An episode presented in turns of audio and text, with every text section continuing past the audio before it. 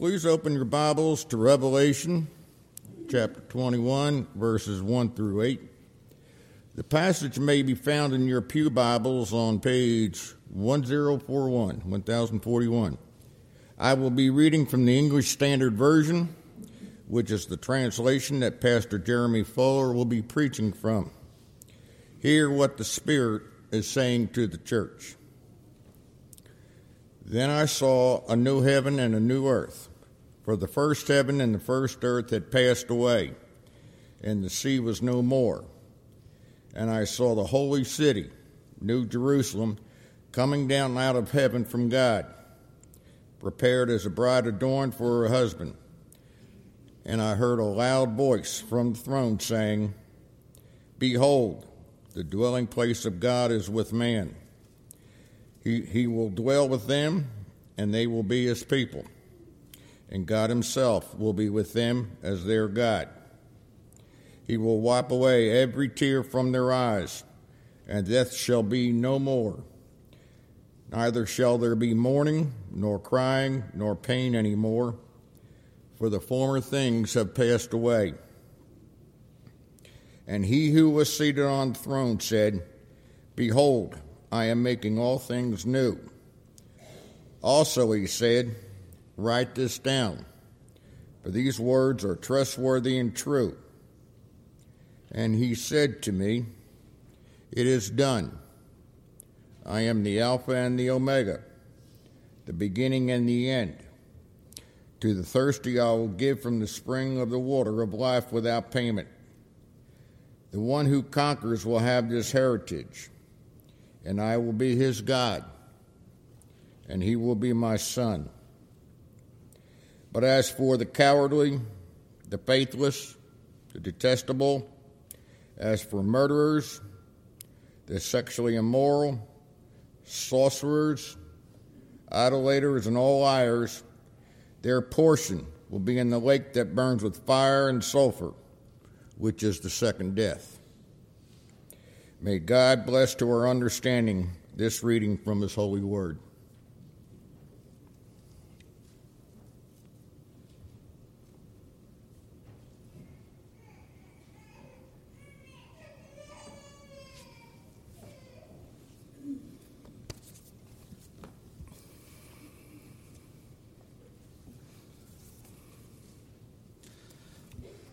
Please uh, keep your Bibles open to Revelation chapter 21.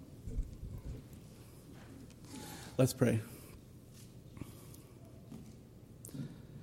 Father, I pray to you who has given this uh, vision to uh, your servant, who has given it for the uh, strengthening and the encouragement of the church, Father. I, I love this book. I desire to teach it to your people, Father, but I can only do so by the strength that you give.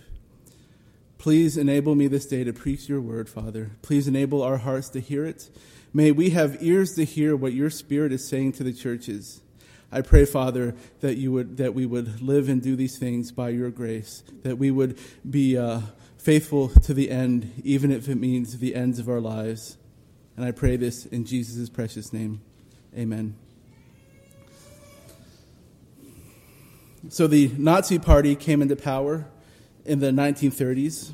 And as they did, the German pastor and theologian Dietrich Bonhoeffer was appalled at the behavior of the German church. There was not so much a forced complying to the views and the policies of this party as much as a fervor for the, uh, of many in the church to show their allegiance to the party and to uphold their policies. What drove these pastors so, so, to so easily cave into the teaching and the demands of the world?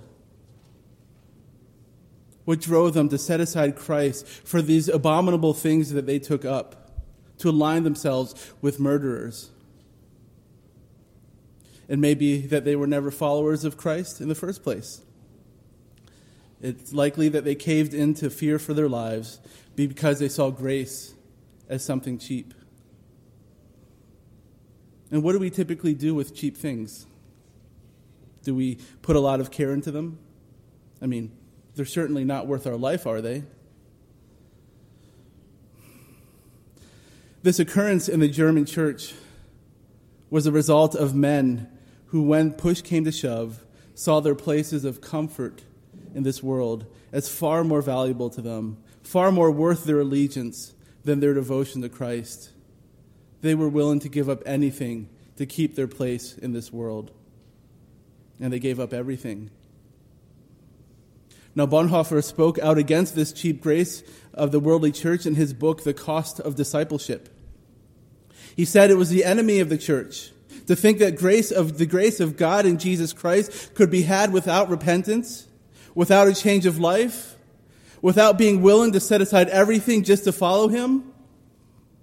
Cheap grace is the enemy of the church, the deadly enemy of it. Now let's look further back. Let's look at the first few centuries of the church.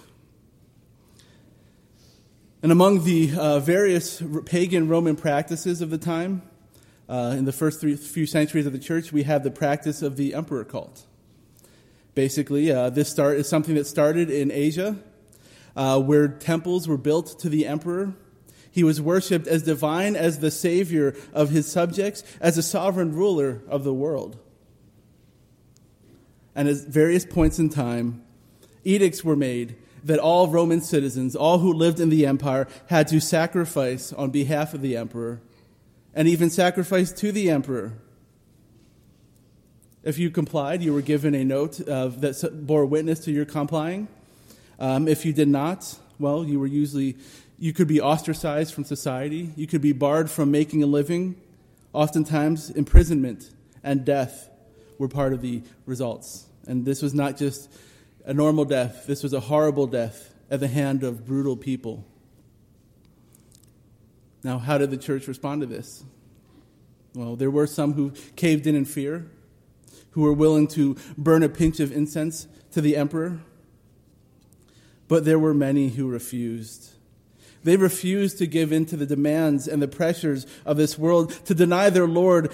To they refused to sacrifice to the emperor. So, what do you think happened to many of them? Many Christians died for their faith. And if you've ever read any of the accounts of this, uh, any of the accounts of the Christians' behavior when they were caught, captured, you may know that they did not resist. Sure, they didn't seek to be captured. They didn't walk up to the Romans. They fled when they had the chance. But when they finally were caught, when they were in the corner, their response is amazing. They walked head held high, radiating the peace of God, singing hymns of praise and thanksgiving to their Lord, even as they were, some of them were torn apart by wild animals in the arenas. As bloodthirsty people watched on and egged on the beasts. Polycarp, the bishop of Smyrna, was told that if you, if you don't do this, you will be sent to the animals. He said, Bring the animals. Well, I have fire too. Go ahead. I have served my God these 80 some years. He has never done me any wrong. Why would I deny him now? And Polycarp burned at the stake. Now, perhaps you're listening to this and you, uh, you see this sort of joy at the face of death to be macabre, obscene, the behavior of brainwashed fanatics. However, the truth is that this was the result of men and women who have a much clearer view of the reality of reality than many of us here in America have today. Here we tend to try and hold on to heaven and the, this world with both hands. We say we follow Jesus by actually, and at the same time, actually refusing to do so. And these Christians who have given up their life for Christ, who have been willing to die for the sake of the gospel, of whom the world is not worthy, they have no illusion that grace is a cheap thing. They see what it costs their Lord to accomplish their salvation. They see it as the most precious thing they could ever have and are willing to set everything aside for the, for the sake of it, including their own lives if necessary. That is how valuable grace is to these people. So, what about us? What are we willing to set aside for the sake of the grace of, the, of God, of the gospel in Jesus Christ? What are we willing to set aside for He who died for our sins? Well, I would like to encourage us to think about this sacrifice in a different way today. And I'd like to start with an illustration. Uh, imagine you're at a yard sale. Uh, you have $50 for the day, and you're looking forward to a day of shopping and bargain hunting. You come across a brooch, and you recognize it this was made by Tiffany. It's probably worth thousands of dollars. And you take it up to the lady, trying to keep cool because you don't want her to know that it's something valuable. And she says, "It's what do you what do you want for this?" And you say, "She says fifty dollars." Would you say to that person, "Man, that's a little too far out of my price range. This is all the money I have for today, and I was really looking forward to a day of yard sale hunting and bargain shopping." You'd be a fool if you did that. You'd give her that $50, you take that brooch, and you sell it for the thousands that it was worth. This is what Jesus says the one who sees and understands the grace of God is like. A man who finds a treasure hidden in a field, so he goes and sells everything that he has to buy that field. You see, that person really is not making a sacrifice, are they? They just have a good sense of value. They're trading up, as it were. And in the same way, the person who gives all they have, even their life, over to the service of God, they are not really sacrificing anything, are they? They're trading up. They see what is of eternal value. They're willing to let go of the things of this world to get what they cannot lose. Listen to these words of Jesus. And everyone who has left house, or brother, or sister, or father, or mother, or children, or land for my name's sake will receive a hundredfold and will inherit eternal life. Matthew 19, 29. A hundredfold, eternal life. Does that sound like a sacrifice? That sounds like good fiscal deals. Now, what is it exactly that the Christian has to gain by following Christ? What is it so what is it exactly that Christ has to offer to you? Well, before the close of the first century, uh, Jesus delivered a vision to his servant John, a message to the seven churches in Asia, and also to the, all the Christians in the Roman Empire and throughout history, even to this day. It is a message that is very well summed up by the words of Jesus in this world you will have trouble, but take heart. I have overcome the world. You see, the Christians in this region of the world would soon face the hatred of this world if they weren't already. And they, because Jesus, they hated him first. They will live in a land where the chief God is the devil, the great serpent. And they would have to face a decision. Will you protect your life now? and by so doing align yourself with this devil? Or would you entrust yourself to your God and Savior, knowing that even if you lose everything now, you will never lose your eternity with Him? Of course, as you know, I'm talking about the book of Revelation. And throughout the book of Revelation, Christ gives us a promise that the one who conquers, meaning the one who refuses to deny their faith in Jesus or compromise it, even if it means persecution and death, will have eternal life. Consider a few of his words to the churches in Asia. Uh, first, the church in Ephesus that had lost their first love. To the one who conquers, I will grant to eat of the tree of life, which is in the paradise of God. Or consider his words to the church of Smyrna, where Polycarp was from, a church that was poor by worldly standards, but rich in faith. He who overcomes will not be hurt by the second death. Or God's Christ's words to Philadelphia, a church that had proven their faith. The one who conquers, I will make him a pillar in the temple of my God. Never shall he go out of it. And I will write on him the name of my God and the name of the city of my God, the new Jerusalem and from this, similar promises are peppered throughout the bulk of Revelation. And these promises come to a crescendo with chapter 21. Following this, we saw the great casting down of the enemy and the great judgment day. And 21 begins this marvelous final vision. And it is this vision that I want to focus on today, just to show you what is in store for those who conquer, the one who holds to the end, the one who truly puts their faith in Christ, and therefore trust Him completely, even if it costs them every worldly thing. And this vision is a hope that is before the Christian eyes, before Christians around this world today who suffer for their faith. Look what it says in verse 1 I saw a new heaven and a new earth. Now, the Greek word here is the word kainos. Uh, it's one of several words that can be used to mean new. Here it refers to something that is new in quality rather than new in time. A renewed heaven and earth, a resurrected, glorified heaven and earth, if you will. And this is something which Paul speaks about in Romans. Um, that the creation, which he speaks about the creation which groans under the weight of the, of the uh, fall, of sin, of the curse, until the revealing of the children of God. One day, the world will be free from its bondage to decay and futility, and this is what we are seeing here. The world we live in now, as Paul says, as we see in Genesis 3, is under the bondage of decay it is a world that is full of futility. We live in a world of thorns and brambles and dust, sweat on our brow, the biting animals and disease. God has subject the world to this in order to show us the consequences of our sins.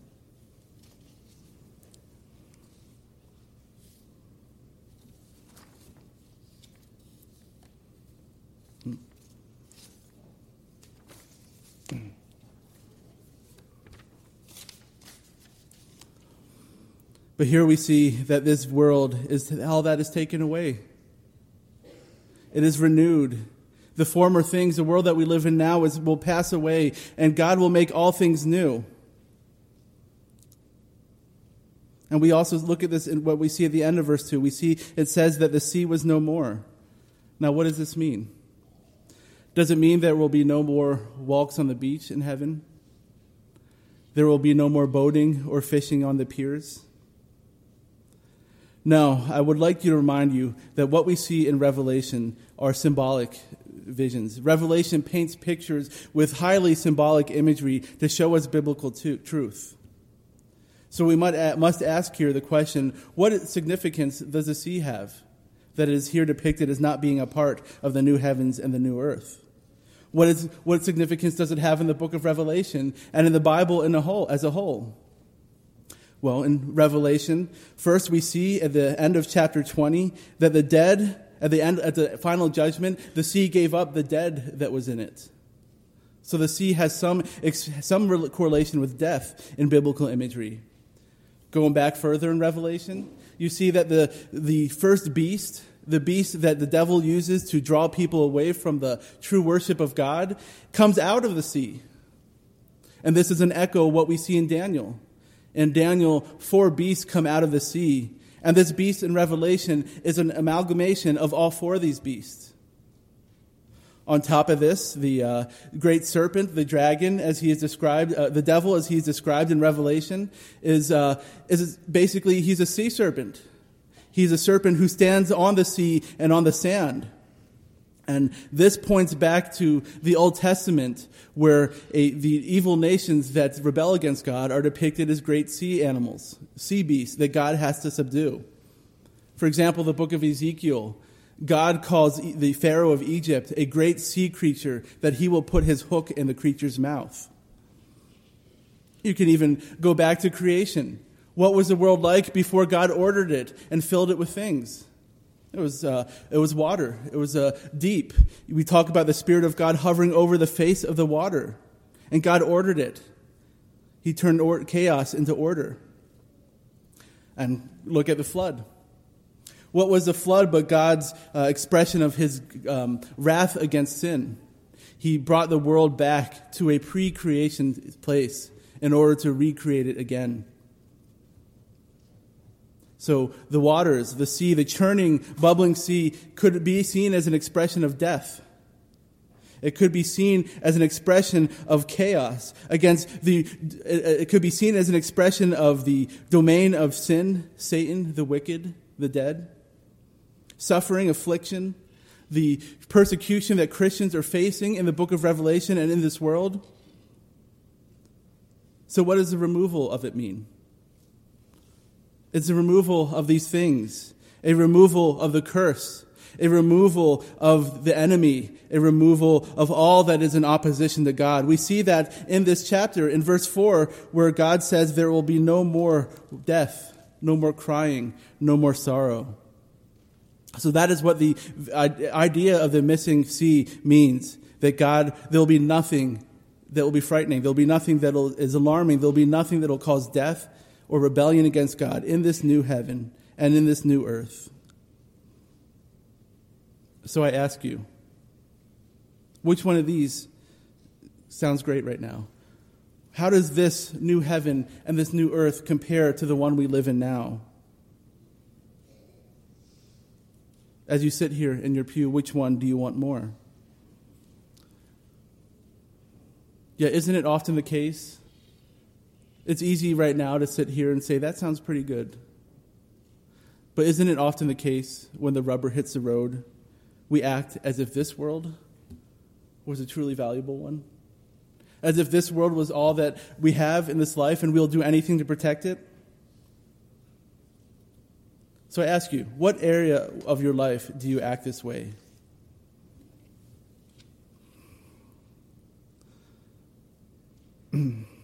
just remember, you are living your eternity now. If you are a Christian in Christ, you are living the life now that you will one day live in eternity. So seek to live so now. Value the things that God values. Set your heart on them and not on the things of this world because they are passing away. But this world is going to be forever. And now, the second point. We see that in this vision, that this new heaven and this new earth will be where God dwells in unbroken fellowship with his people. Uh, John says that he saw the new Jerusalem coming down out of heaven from God. You see, in the Old Testament, Jerusalem was where the temple was. And therefore, it is the predominant expression in the Bible of God's dwelling place with man. And in this way, Jerusalem foreshadows the church. And here, when we see the vision, we see the church glorified. The city is beautiful and radiant, like a bride who has been made ready for her wedding day. And this biblical, this imagery of marriage is so important here because it teaches us so many things about God's, about God and our relationship with Him. First, we see God's purpose in our life. If you were at Sunday school today, we learned that the purpose of our lives is not to fill it full of stuff, to make us comfortable, to make us happy, to make us secure, to build up a retirement fund. It is to make us holy. It is to make us blameless. It is to make us a priest, a kingdom of priests for our God. We see that here. The, the New Jerusalem, the people of God, they are robed in white. They are set apart for Him alone. They are pure and holy and His alone, like a bride. We also see here the delight that Christ has for His people, and just how close we will be for them Christ loves his bride. He will cherish her. He will protect his people, and he will delight to see her one day glorified. Man, I don't uh, know if you uh, how well you remember your wedding day. I have seen many men brought to tears by the sight of their bride on their wedding day. Imagine that. Jesus will delight to see you. He will delight to see his people. In the same way, a groom beams to see his bride in all her radiance and beauty. So, if you remember the joy of your wedding day, or think about the longing that you have for it, imagine what it is going to be like one day to stand before He who died for your sins. Now, in the next chapter, this city will be described um, in further detail. And we will see that it is described as a city, a garden, and as the most holy place of the temple. This culmination of all of God's redemptive work is a restor- restoration of man's fellowship with God in the garden, the restoration of all that was broken by sin. You see, man once walked with God in the garden. Then he sinned, and he was driven, driven out of God's presence. And we have lived separated from God since then. But Christ died on the cross. He tore the temple curtain asunder. And now Christians have full access to the throne of God. And one day you will live in that access unbroken. You will live before God forever. I will tabernacle among my people, he says. No longer will there be a barrier between me and them. No longer do they have to fear to be in my presence. I will walk with them as I once did in my garden. I will be their great treasure. They will be my inheritance, and I will be their comfort and their consolation. Now, verse 4 is probably one of the most precious verses of the book of Revelations. And it is undeniable that we live in a world that is drenched in tears. I'm sure you have all faced the pain of loss, the terror of death, the frustration of futility.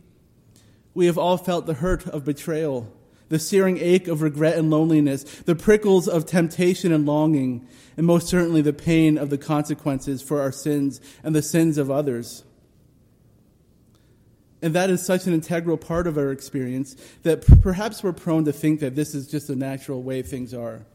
But I tell you, this is not the case. We live in a world that is marred by sin. But not only do we have God's promise that this world will one day be restored, but he ha- we have His promise that one day God will personally tend to and mend all of the hurts that we have experienced, all of the sorrow that we have gone through. We have this image here of God picking up each of us in his arm, like a parent with a hurt child, cradling them in their arms, wiping away the tears from their cheeks, and saying, There, there.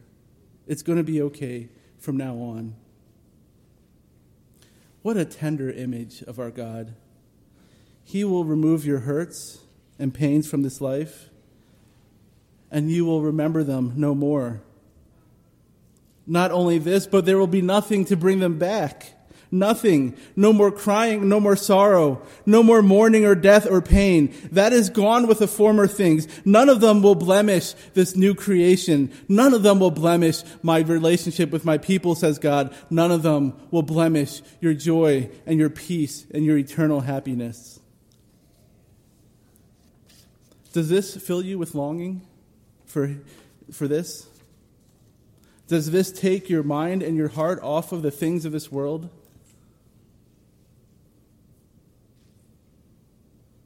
Now, the remainder of our text offers a few promises that I would like to discuss. First, we see in verses 5 to 7 that these things are certain. This is declare, the declare, declaration of the Alpha and the Omega. He has promised it. And this term Alpha and Omega refers to the fact that God is sovereign. He is the beginning of all things, and He brings all things to completion. They are all there for Him. What then can thwart God? What can stop him from bringing these things about? What can stop him from bringing them about in your life? Can sword? Can danger? Can loss? Can nakedness? Can even your own sin bring these things, keep these things from coming to you if God so wills it? No. So why would we fear? Why would we fear the persecution of man if none of these things can separate us from God? And this is as certain as a legal contract. It will happen. Perhaps we want to make sure that our children get what is ours when we die. So we write a will and we put our trust in a will. A will is a, a certain thing. It's going to happen. If I, I want my kids to get my house and my money, so I'll write a will, and then it is sure to happen. What is more certain is God's will. He wills that those who put their faith in him, those whom he has saved, will have this inheritance. It is yours by right now because I have made you my child. You are my son. And we will inherit these things with Christ. Nothing can take them away from us. Certainly not the sword of men, certainly not the persecution of this world, and certainly not the evil one. And maybe these things seem too good to be true. Maybe you have experienced so much disappointment in this life, so much pain. Maybe you think, how could this part possibly, how could there possibly be light in the end of the tunnel? But again, do you think that he who created all things and for whom all things are made will really back out on his word? This is what it says in the book of Numbers. God is not a man that he should lie, or a son of man that he should change his mind. Has he said it and will he not do it? Or has he spoken and will he not fulfill it? Yes, man may disappoint you. Schemes and dreams and ambitions will certainly crumble in this life. But hope in the Lord, for he will never disappoint. He will not fail to come through with all that he has promised for his people. These words are trustworthy and true. You can take them to the bank of heaven. God will make good on his word. You see, if you make your hope, if you set a, uh, your sight on all these things of this world that are prone to crumble, you will be disappointed. But if you set aside the things of this world, which are certain to crumble for the things of God, you are not really making a huge sacrifice, are you? As Jim Elliot once said, by the way, Jim Elliot is a man who was speared to death in South America trying to bring the gospel to the lost. This is what he says He is no fool who gives up what he cannot keep to gain what he can never lose. On top of this, we have God's gift of grace now and eternal life to come. Look at verse 6. In verse 6, God, the voice from the throne declares, It is done. I am the Alpha and the Omega, the beginning and the end. To the thirsty, I will give from the spring of the water of life without payment. So, God promised you if you are weary, if you are parched by the heat of the sun and this world, God offers you free of charge to drink from the unending pools of His grace, to refresh you and to sustain you now, and to enliven you, give you the promise of eternal life and eternal access to the font of His grace in the world that is to come. So, are you willing to go through the desert of this life? to turn aside from the tepid pools that this world has to offer, even though you may thirst for a time, even though you may come under the threat of sword and danger, knowing that the font of God will never be taken away from you. Yes, when we're thirsty, the pools of this world look delicious and tempting, but they are fetid, they are rotten, they are full of, of slime and insects. They will bring us nothing but pain and death if we drink from them. God calls us now to drink deeply from Him, knowing that one day we will drink deeply for all eternity. So, how does this promise look to you? We saw this video of Christians who face a lot for the sake of Christ, more than we ever have. Because tell you the truth, when someone calls you something on Facebook because you're a Christian, that's not the same level of persecution as someone who has half their face blown off for the sake of Christ. There's one more promise in this book. And this promise is a double edged sword. I'm speaking of verse 8. Verse 8 talks about those who will not be in this kingdom those who will be cast out into the lake of fire and sulfur. There's no place in this kingdom for such people. God is pure and holy, and there is no place for filth or dirt in his presence. So the one who has not had the dirt of their sins cleansed away by the blood of Christ, or who sets aside the Lord for the things of this world, will have no place in this eternity. Oh, they will have a eternity, but it is not the eternity of the blessed presence of God.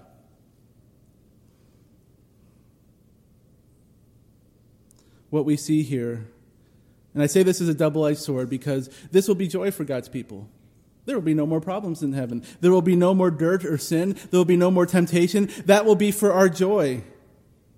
But those who are still corrupted by their sin, those who have never been washed clean by the blood of Christ, those who set aside Christ for the things of this world, their, their possession, their portion, is a lake that burns with fire. So think about it. Do you, will you do anything to resist, to uh, avoid any sort of pain in this life now? Any sort of difficulty? Even if it means setting aside your faith in Christ? Well, you will never escape pain this way. You will have it eternally. Will escaping pain for 70 years be worth an eternity of torment under the wrath of God? Well, look at the opposite.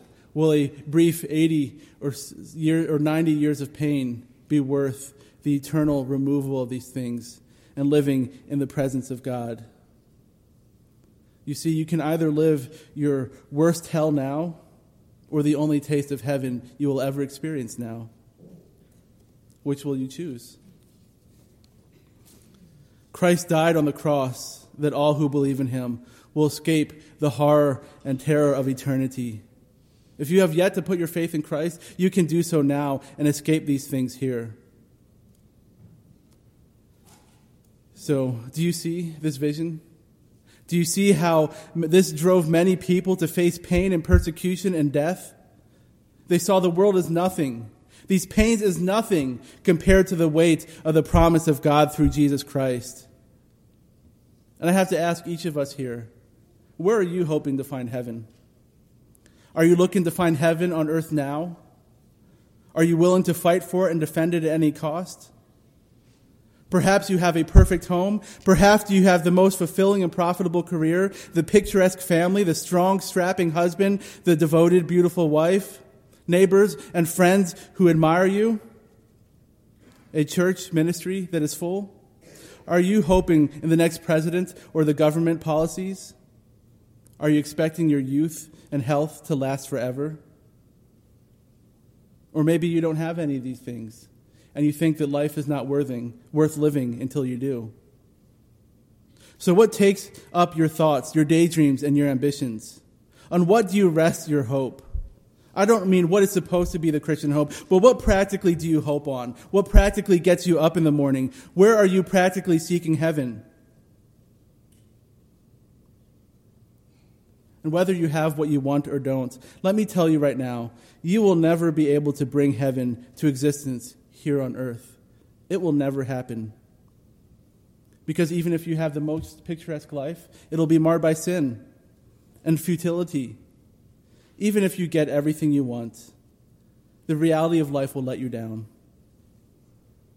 And don't forget, the most, if you get everything you want in this life, the most important thing will be missing.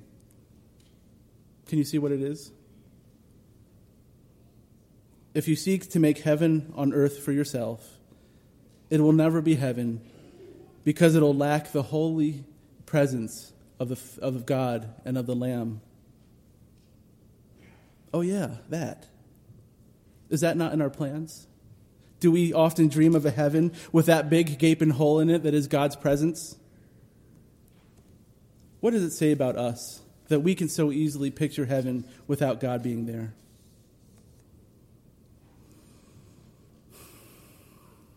And maybe to finish this off, you're thinking, oh, I would surely die for Jesus. Well, good, I hope so. So, how are you dying for Jesus now? The Lord says, If anyone would come after me, let him deny himself and take up his cross daily and follow me. We daily die for Christ when we deny ourselves, when we say no to our temptation, and willingly take on the pain and frustration of unfulfilled sinful desire. So, how are you doing this today? How are you setting yourself aside for the sake of Christ and others? Because the truth of the matter is, if we can't do this in our lives now, How will we fare when we have to give up everything, even our lives, for martyrdom in the future?